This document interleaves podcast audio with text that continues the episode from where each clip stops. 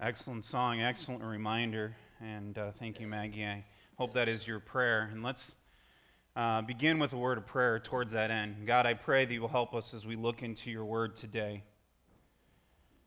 Lord, I pray that that'll be um, accomplished through uh, my life, even as I preach this morning, that you will be glorified, that you will be exalted. Lord, that this will not be about us here this morning, but it will be about who you are and what you have done. Lord, we thank you again. We ask this in Christ's name. Amen. Take your Bibles and turn to Luke chapter 17. Luke chapter 17.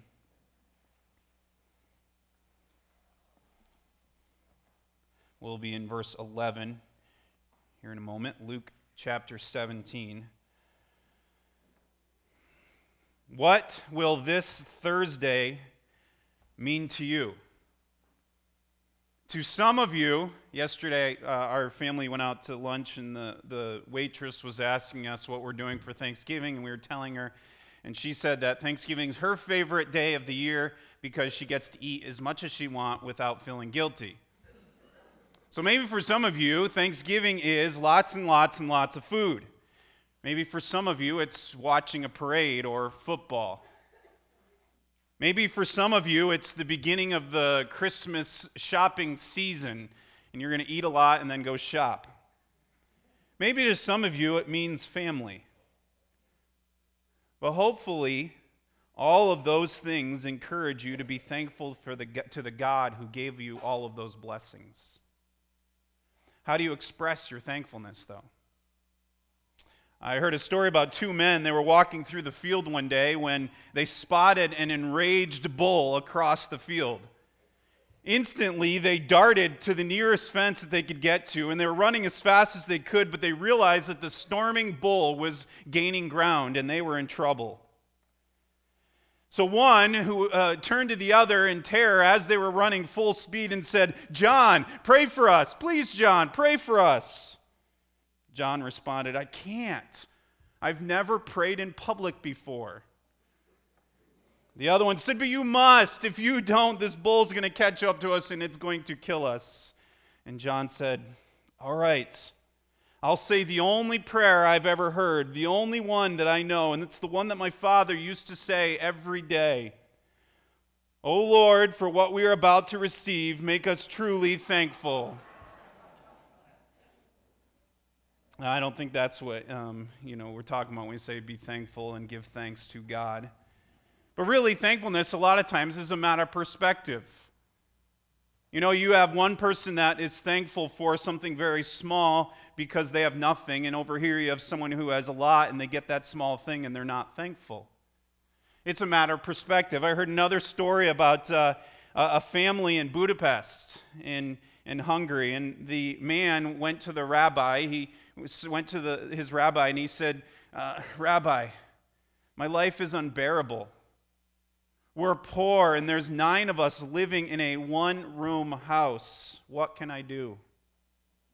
The rabbi thought for a moment and, in wisdom, said, Take your goat into the room with you. The man was shocked. Well, why would I do that? Do as I say and come back in one week. A week later, the man comes back looking even more distraught than before. He says, We can't stand it. The goat is filthy. The goat is noisy. The goat smells. We can't stand it anymore. The rabbi says, Go home and let the goat out. Come back in a week. A week later, the joyous man returns to the rabbi, exclaiming, Life is beautiful. Every day we enjoy spending time together, and there's no goat in our house, just the nine of us, and it's wonderful. It's again, it's a matter of perspective. But let me ask you a question what are you thankful for? That's a question you'll probably ask yourself this week, or maybe you'll sit around the table as a family and say everyone has to say one thing they're thankful for. And what are the common answers you may hear? Some will say, Hey, I'm thankful for my health. I'm thankful for my family. I'm thankful for my home. I'm thankful for my friends. I'm thankful for my church. You may say a number of different things. What I want to challenge you with this year is to, to dig a little deeper, to go a little more in depth with what you're thankful for. Not to say that those things aren't things we should be thankful for. Obviously, they are. But I think there's so much more that we can be thankful for. And I think those are the common answers that you give. But I want you to think a little deeper. Maybe this year you can be thankful for things like, like we mentioned last week, the sovereignty of God, that God is in control. We can be thankful for the omnipotence of God, that God is all powerful, and that because God is all powerful, He can do anything. We can be thankful for the forgiveness of God, that although none of us deserve it, God forgave you if you are here today redeemed. We can be thankful for the love of God. You know, so many people live as if no one loves them, and yet God does. You know, and those around us, even our family, even those that love us the most, sometimes their love fails, but God's love never fails. But then we can be thankful for the one that's been on my mind constantly lately is the grace of God. That God sent his gave his grace to us even though we didn't deserve it. Why should we be thankful for the grace of God? Well, really, a couple things quickly here because first of all, uh, by the grace of God, we have all those other things that we're talking about. We have uh, a home, we have a family, we have our health, we have all of that because of the grace of God, but also because without the grace of God, you would not be saved. Since the beginning of September, we have been involved in a series called Behold your God. Behold our God. And we're looking at attributes that makes God great. We're looking at attributes that makes God wonderful. And today uh, we are going to emphasize Thanksgiving. That is going to be the topic of my message. But I, I wanted to uh, coincide that with uh, the idea of talking about the greatness of God, and I want to highlight specifically the grace of God. Now, about three weeks ago, we had Reformation Sunday. Some of you remember on Reformation Sunday, I spoke on the grace of God. So it might seem like I'm, I'm doubling up, but really, what I want to do is on, on that Sunday, we talked about the grace of God in its, in its um, deepest sense. But here I want to talk about how do we respond to the grace of God. What is our response, natural response to the grace of God? And so take your Bibles and look at a passage that's probably familiar to many of you, especially, especially when you talk about the area of Thanksgiving, and that is Luke chapter 17. And I'm going to start reading in verse 11. On the way to Jerusalem, he, that's Jesus, was passing along between Samaria and Galilee, and as he entered a village, he was met by ten lepers who stood at a distance and lifting up their voices, saying, Jesus, Master, have mercy on us. When he saw them, he said to them, Go and show yourself to the priest. And as they went, they were cleansed. Then one of them, when he saw that he was healed, turned back, praising God with a loud voice, and fell on, on his face at Jesus' feet, giving him thanks. Now he was a Samaritan. Then Jesus answered, Were not ten cleansed? Where are the nine? Was no one found to return and give praise to God except this foreigner? And he said to him, Rise and go your way. Your faith hath made you well. I want to look at three aspects of, of response to grace. First of all, we see the undeservedness of grace. I don't know if that's a real word. If it isn't, I just made it up. But the undeservedness of grace. The reality is, is you and I don't deserve God's grace. That's the point of it. We'll get into that more in a minute. But I want you to notice the circumstances of this story. At this point in the life of Jesus, he had his fame had spread throughout all of Israel. He was known for his miracles. Everywhere he went, he would perform miracles, and people would talk about these miracles and, and how powerful they were. But more than that, he was known for his teaching. He would stand up in front of huge crowds, and people would be in awe of him for hours and hours and hours listening to this man's wisdom.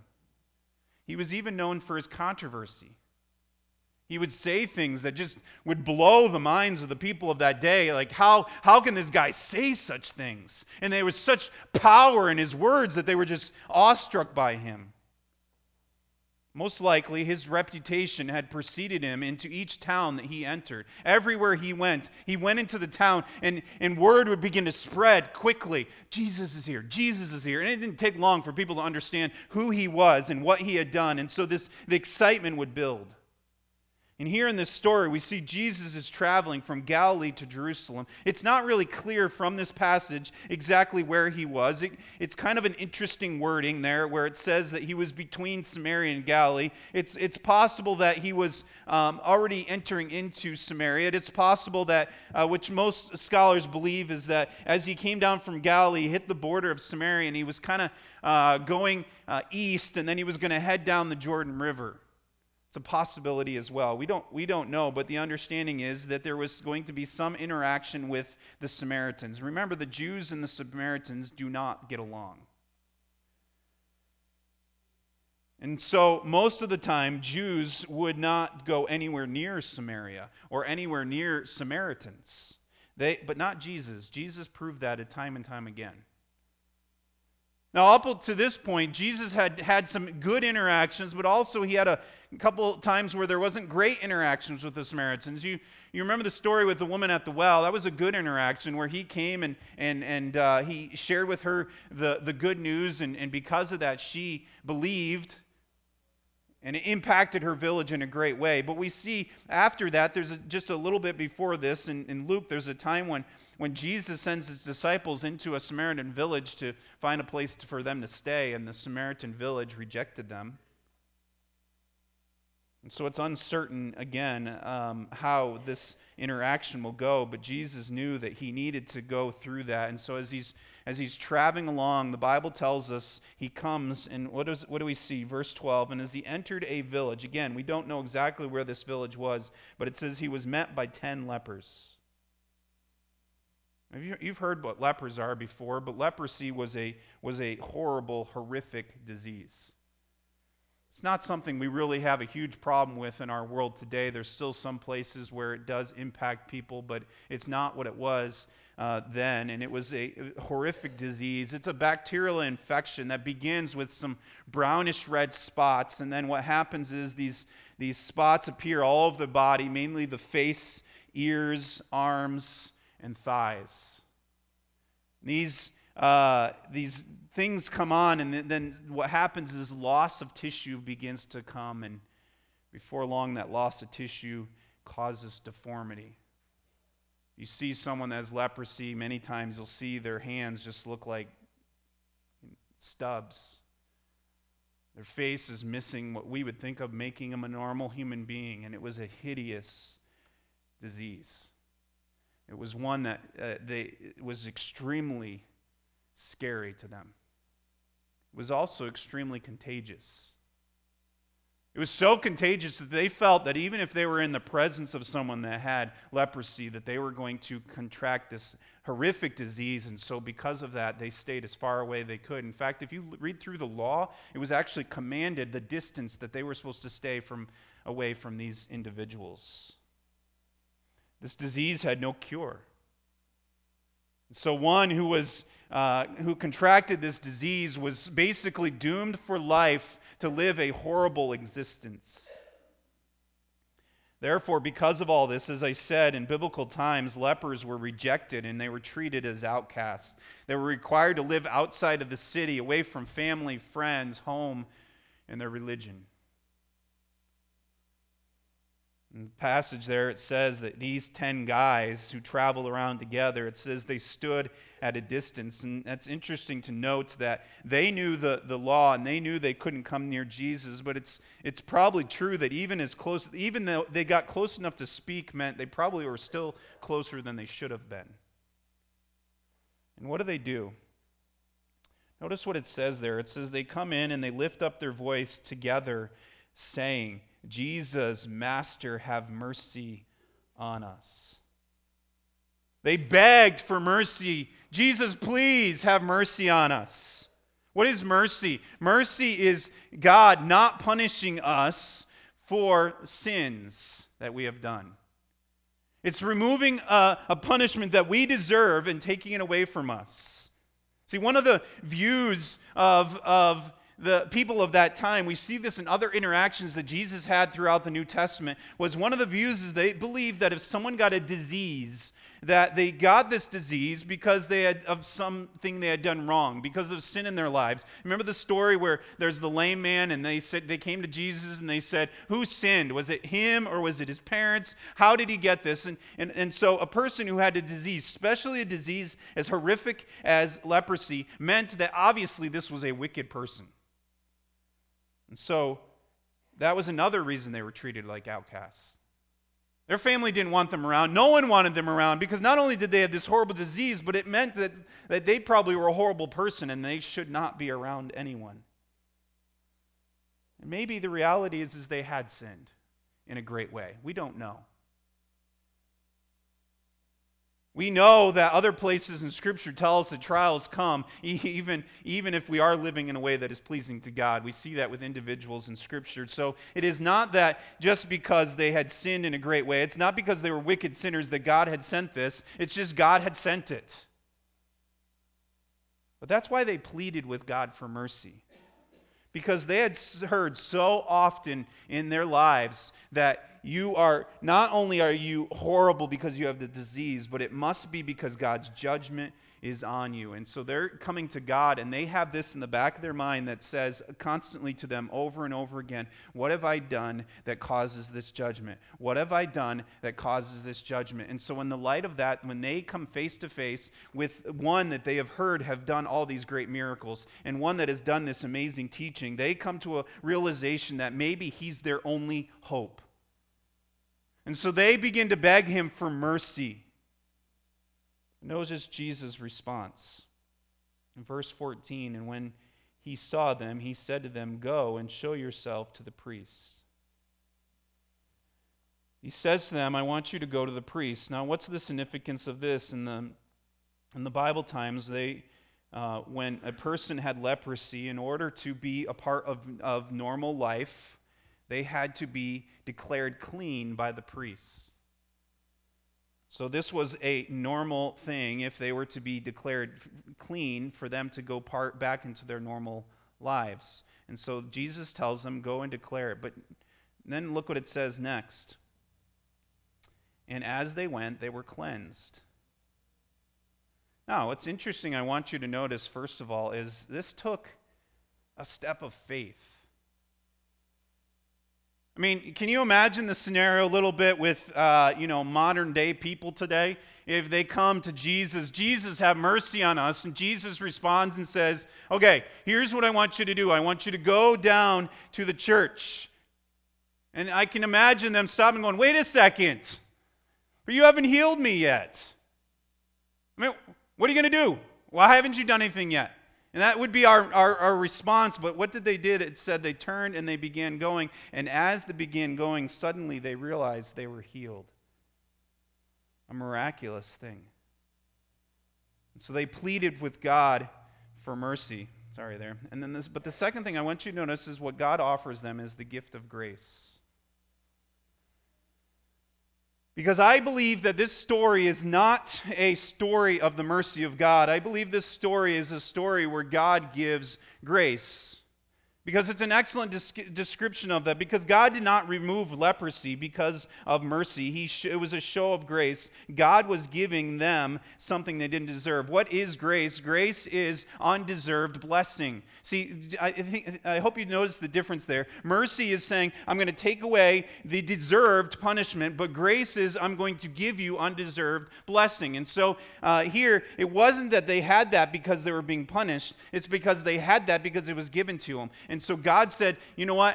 Uh, you don't deserve for me to give you this blessing, but I'm going to give you. And what was that blessing? That blessing was to remove from them. See, they were unworthy to come to Jesus, but he received them anyway. They were unworthy to receive his grace, but he gave it freely. They were unworthy to be healed, but he completely healed them because of the grace of God.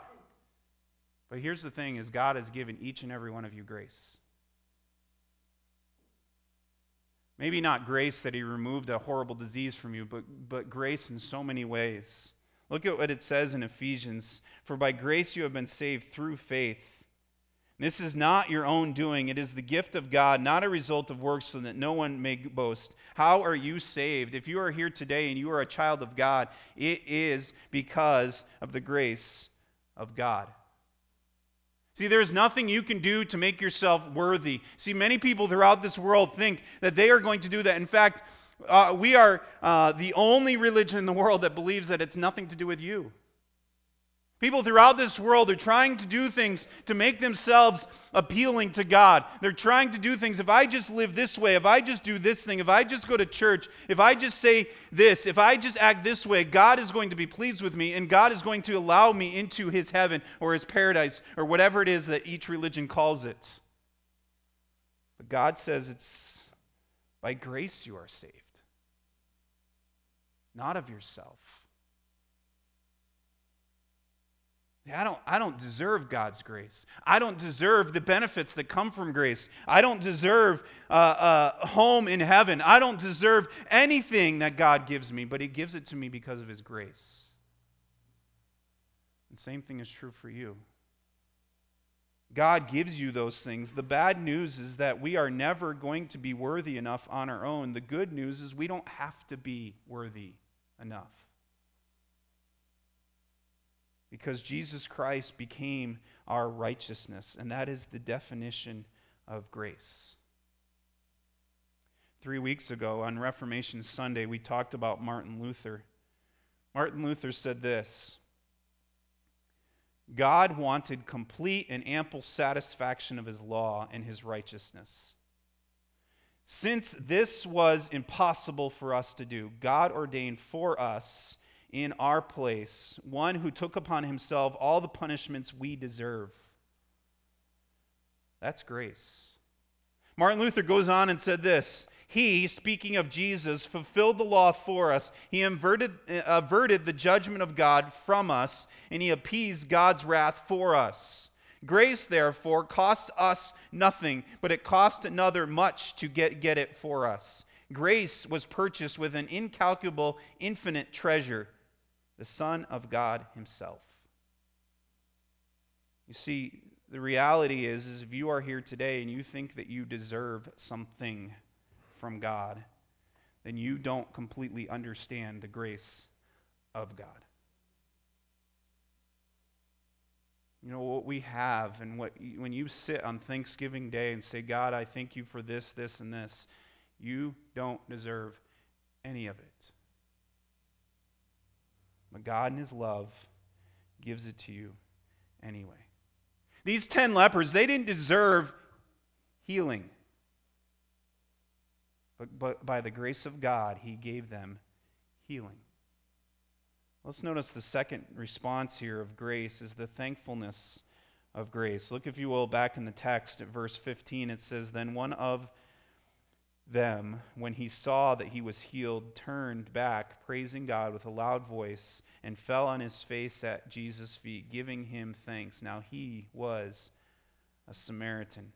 Two aspects of this. First of all, the natural reaction to God's grace is thankfulness is thankfulness. I want you to, as we head into this section, I want you to notice how it defines this man. It says that he was a Samaritan. And the implication here is that uh, as I read this text and as I study this text, the implication is, is that these, the other nine men were probably Jews. Which made this man even more of an outcast. If it wasn't enough that he was an outcast because of his uh, disease and an outcast because he was viewed as a sinner, but he was also an outcast because he was a Samaritan. And, and these men allowed him to be around them, probably because uh, they were lepers together, and so he was allowed to be around. But this man was di- different, and so he had even greater uh, um, awareness of his uh, problem.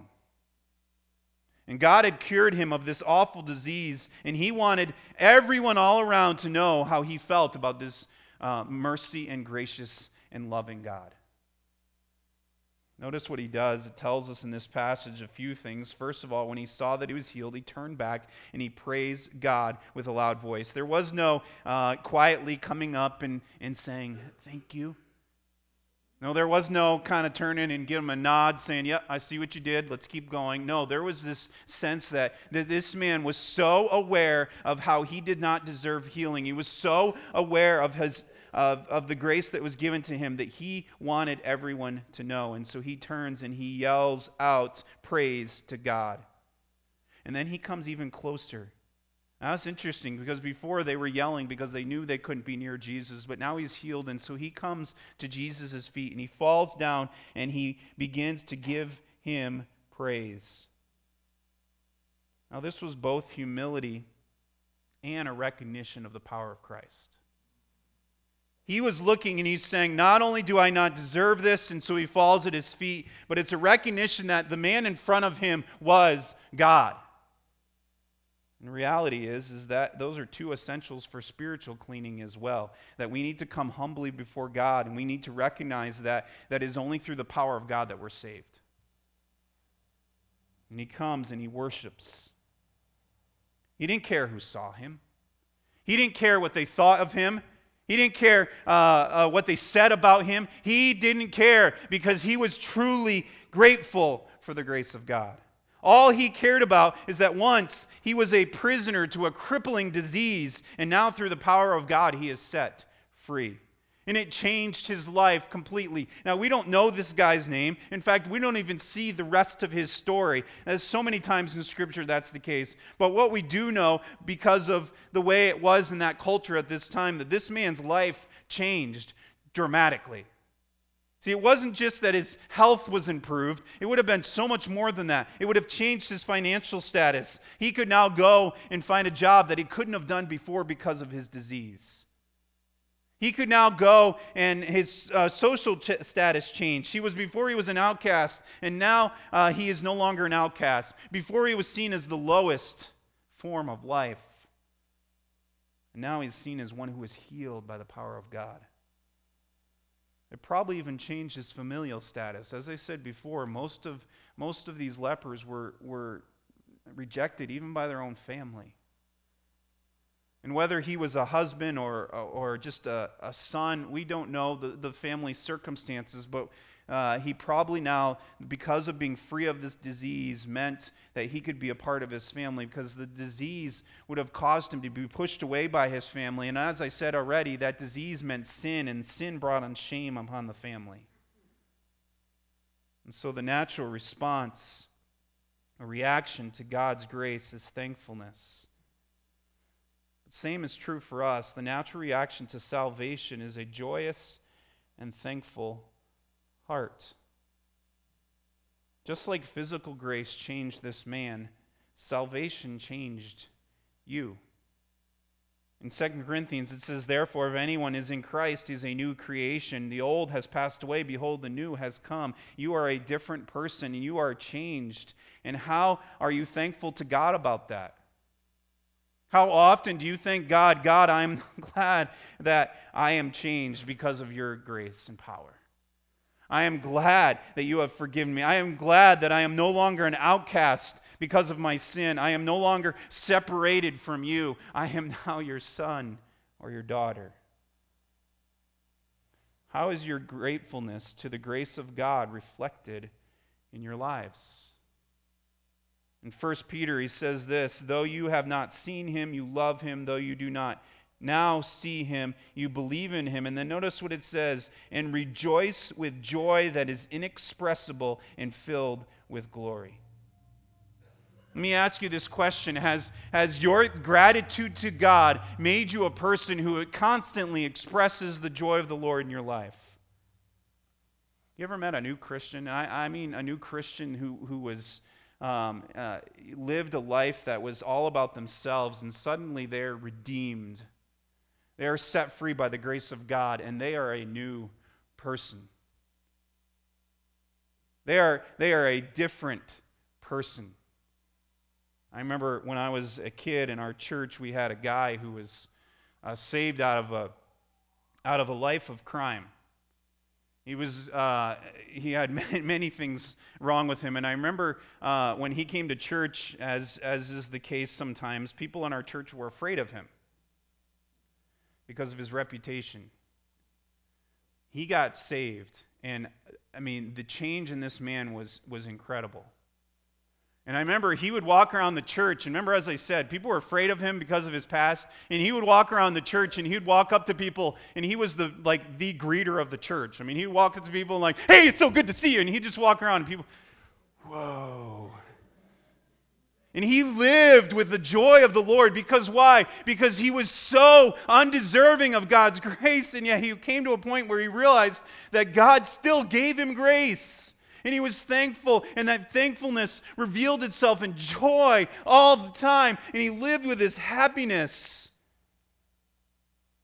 Because a, a, Christian gets to understand that we live with the joy of the Lord in our lives. And these kind of people are great to be around because they understand the joy of salvation. They're grateful because they know they have their names written in the book of life. They're grateful because they knew that once they were lost, but now they're found. Once they were blind, but now they see.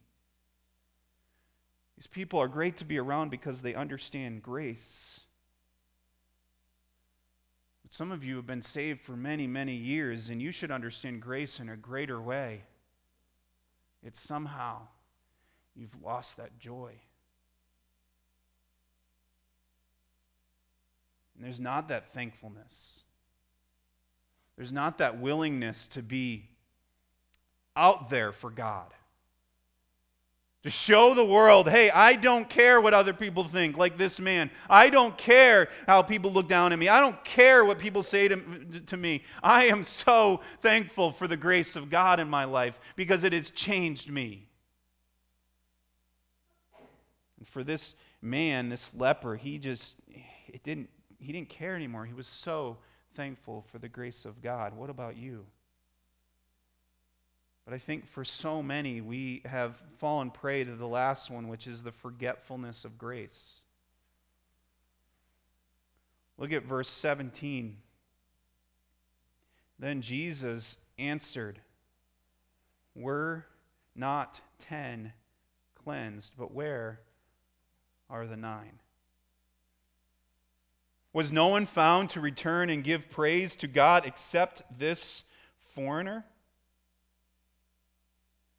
Jesus had instructed the men to go to the priests, and all of them had turned to do so, apparently, but only one t- took the trouble to come back and thank Jesus. All the lepers were blessed and should have been thankful, and every one of the ten should have turned back and given thanks. But Jesus said, Only one did because they missed the grace of God in their lives and they and they felt like, "Oh, look what's happened. Now I can go on," but they had missed it. And notice how Jesus worded. It. It's interesting how Jesus worded it here in this passage. look what he says in verse 18. Was no one found to return and give praise to God except this foreigner. Other translations use it different ways. It could be stranger. Some even call it heathen. And I don't believe that this was Jesus expressing his view of this man. I think what Jesus was doing was expressing to those around us that were listening their view of that man.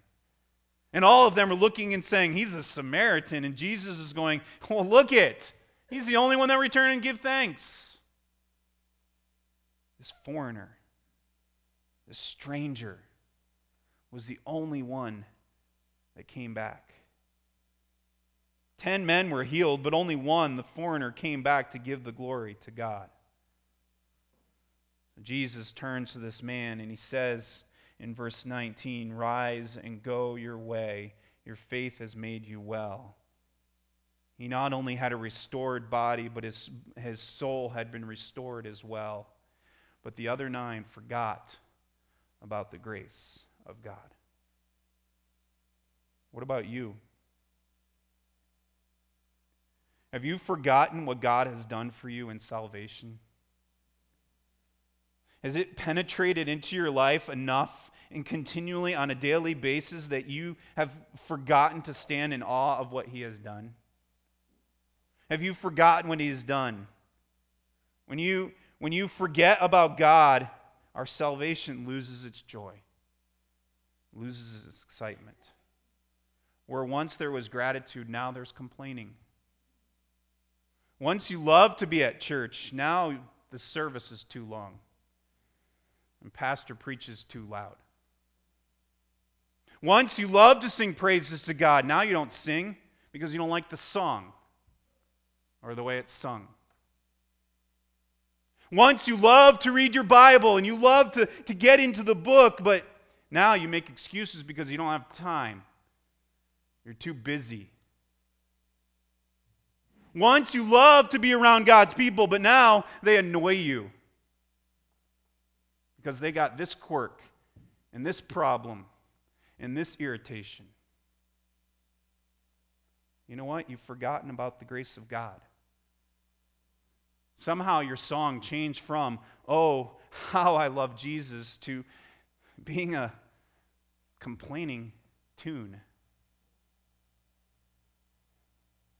You have forgotten about the joy of your salvation. You have forgotten that your name is written in the book of life. You have forgotten that once you were lost, but now you are found. Once you were blind, but now you are see. You've forgotten all about grace. Now, let me ask you have you forgotten about the grace of God in your life? Or are you expressing it daily with thanksgiving? God, I don't deserve that, but thank you. In closing, I want to tell a story that actually I've told before uh, um, just a few years ago. On September 8th, 1860, at 2 o'clock in the morning, the steamship, the Lady Elgin, that's the Lady Elgin there, the Lady Elgin collided with uh, another ship named the Augusta in the waters of Lake Michigan near Chicago. The Lady Elgin was carrying more than 300 passengers and crew, and it was on a round trip sightseeing tour from uh, Milwaukee to Chicago and then back to Milwaukee. The captain uh, didn't realize that this collision with this other ship had caused more damage than that they realized, and so they decided to continue on their journey to Milwaukee in the dark. About a half hour after the collision, the the heavy boilers and the steam engine that were below were too much for this weakened hull, and it just literally split the ship in apart. Most of the passengers and crew died within minutes. A small handful were able to le- reach the lifeboats, but even some of them were, were thrown off and killed.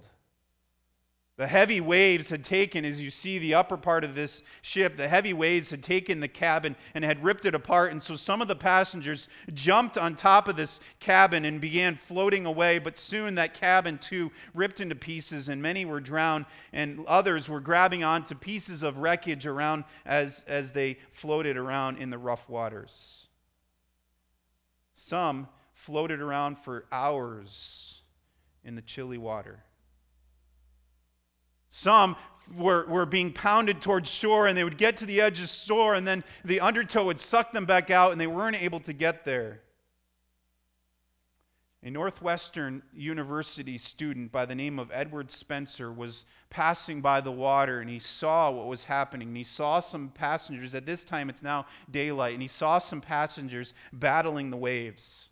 And Edward Spencer was an experienced swimmer, and so he grabbed a rope and he tied a rope to his waist and, and he began to go into the, the, the waters and began, so he would swim out to them. And then when he would get to them, his friends on shore would pull them back in. And he did this for six hours. And during those six hours, he was able to rescue 17 people from certain death. And finally, he re- reached the limits of his strength, and his body at this point was covered in bruises and scrapes, and he passed out on the shore. He woke up several hours later in his dorm room with his brother William sitting next to him, and his first words he said was, William, did I do my do- job? Did I do my best? Although he tried to resume his studies, the physical and emotional toll on Spencer had been severe, and he never completed his education. It was almost 50 years before he returned to the university to speak of the wreckage uh, of what happened that day. After his death, his brother said a couple things interesting at his funeral. He said that, that Edward's constant private torment over and over and over again, he would say to himself, Tell me the truth, William. Did I do my best? But here's the crazy part. William said at, at Edward's funeral that of those 17 people, not one ever returned to say thank you. Grace had spared their lives. Over 300 people died that day, and at least 17 were spared because of one man. That's grace. These ten lepers received grace, and only one was grateful. But today, if you are a believer, you've received even greater grace than a leper or these 17 individuals. You received grace of salvation. How will you respond? Will you realize that you don't deserve it?